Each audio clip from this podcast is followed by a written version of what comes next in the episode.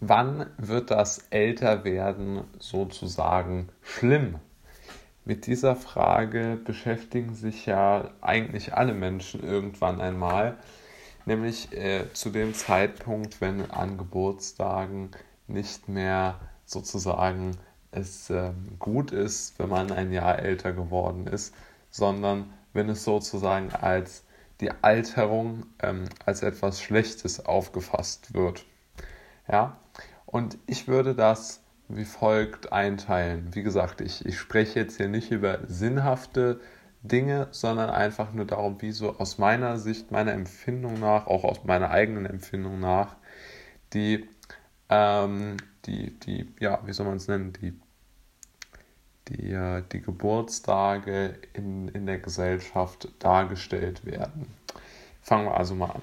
Also die Geburtstage vom, vom 1. hin bis zum 18. sind eigentlich sozusagen der, der Weg hinauf zum Gipfel, wenn man so will. Ähm, diese Geburtstage sind ja sehr, sehr positiv bewertet, weil man immer mehr ähm, ja, einfach Positives äh, zu berichten hat. Aber ähm, das äh, sind sicherlich äh, Bereiche, wo man dann sagt, naja, also man, man lernt ja zuerst einmal laufen und, und dann ähm, entwickelt sich ja auch der Geist weiter und das wird dann so mit, mit den Geburtstagen in gewisser Weise beschrieben, dass man einfach als Mensch diese Entwicklung durchmacht. Und ähm, das äh, kulminiert dann mit dem 18. Geburtstag, wo ja dann sehr oft dann irgendwo da, damit der, der Führerschein in Verbund, äh, Verbindung gebracht wird, also eine größere Mobilität, größere Freiheit, das Wahlrecht, ähm, auch äh, keine Beschränkungen mehr, was das äh, Feiern angeht, wenn es es noch gibt, gut zugegeben, aber oder auch ähm, ja, einfach gewisse ähm, also auf jeden Fall, man ist mit der 18. Geburtstag läutet schon noch einmal mehr Freiheiten ein, Rechte, also man kann, hat Wahl, sowohl aktives als auch passives Wahlrecht in Deutschland, was natürlich auch sehr, sehr wichtig ist. Also man gewinnt schon sehr, sehr viel, wenn man, wenn man 18 äh, wird. Aber mit dem 18. Geburtstag beginnt auch so eine Zwischenphase. Und ich würde sagen, die läuft so bis 22, 23, 24 vielleicht. Je nach, sagen wir mal, sozialer Peer Group, in der man sich bewegt. Und vom 18. bis zum 4, äh, 23. oder 22. oder 24. Lebensjahr hat man noch so eine gewisse Freiheit, äh, nicht ähm, unbedingt nur sein Leben der ähm, Wirtschaft äh, opfern zu müssen denn dort geht es viel darum, ähm, sich selbst äh, zu, zu finden oder ein, ein, ein Studium äh, vielleicht machen zu können und auch vielleicht finanziert zu bekommen, das jetzt nicht unbedingt wirtschaftlich so sinnvoll ist oder wirtschaftlich so einen direkten Nutzen hat. Ähm, am besten noch in einer anderen Stadt. Wie gesagt, ich spreche jetzt von Menschen, die das von zu Hause ähm, finanziert bekommen. Ich denke, davon gibt es schon noch sehr, sehr viele in Deutschland, die das dann auch in einer anderen Stadt ähm, machen können. Und ähm, diese ganzen Konzepte, wenn man so will, oder vielmehr ähm, viel mehr gesellschaftlichen Ideen, dass sozusagen dort noch ein gewisser Rahmen für Experimente ähm, gegeben worden ist, der endet aber irgendwann, dieser Rahmen. Und ich würde sagen, so mit 24 endet er dann doch recht abrupt auch überall. Also selbst in, äh, sagen wir mal, liberaleren Haushalten, was jetzt so die Lebensplanung der, der Kinder angeht, ähm, wird dann, glaube ich, auch irgendwann einmal der Druck gemacht, naja, äh, jetzt machen wir was äh, Handfestes, jetzt verdienen mal dein Geld.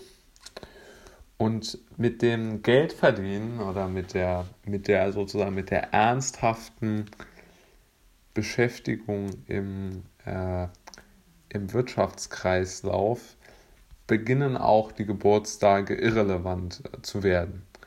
Denn dann gewinnt man keine Freiheit mehr mit, mit, mit Geburtstagen oder man feiert auch nicht mehr, dass man im Fenster ist, indem man noch, äh, sagen wir mal, Dinge machen kann, die nicht äh, sich rechnen müssen, sondern dann nach dem 24. Äh, Lebensjahr spätestens, ich glaube persönlich glaube, es ist früher, aber ich würde sagen, das ist so die letzte, die, die letzte ähm, Ausfahrt, dann feiert man nichts mehr. Ja, dann ist der Geburtstag vielleicht ein, ein schönes Zusammentreffen von, von, äh, von Familienmitgliedern, Freunden, äh, vielleicht wenn man eine Partnerin, Partner hat oder so. Aber so wirklich was zu feiern hat man nicht mehr. Denn man weiß im Grunde genommen, dass äh, das Beste vorbei ist und ähm, dass es jetzt mehr darum geht, ähm, ja, also dass es sehr grob gesprochen darum geht, seinen, seinen Platz in der, in der Gesellschaft auszufüllen. Und es mag dafür ja auch, auch Gründe geben und gibt dafür ja auch wirklich stichhaltige Gründe. Aber ich glaube, dass halt mit dem Ende der, dieser Zeit, mit dem Ende der, der freudigen Geburtstage, sage ich mal, in der praktisch der, der Lebensabschnitt, in dem man sich äh, befindet, noch gefeiert wird, wenn, wenn der endet, dann äh, endet auch ähm, sehr, sehr viel, glaube ich, äh, an, an Lebensfreude irgendwo. Es gibt vielleicht Möglichkeiten, diese Lebensfreude wieder zurückzugewinnen. Das möchte ich hier gar nicht in, in Frage stellen.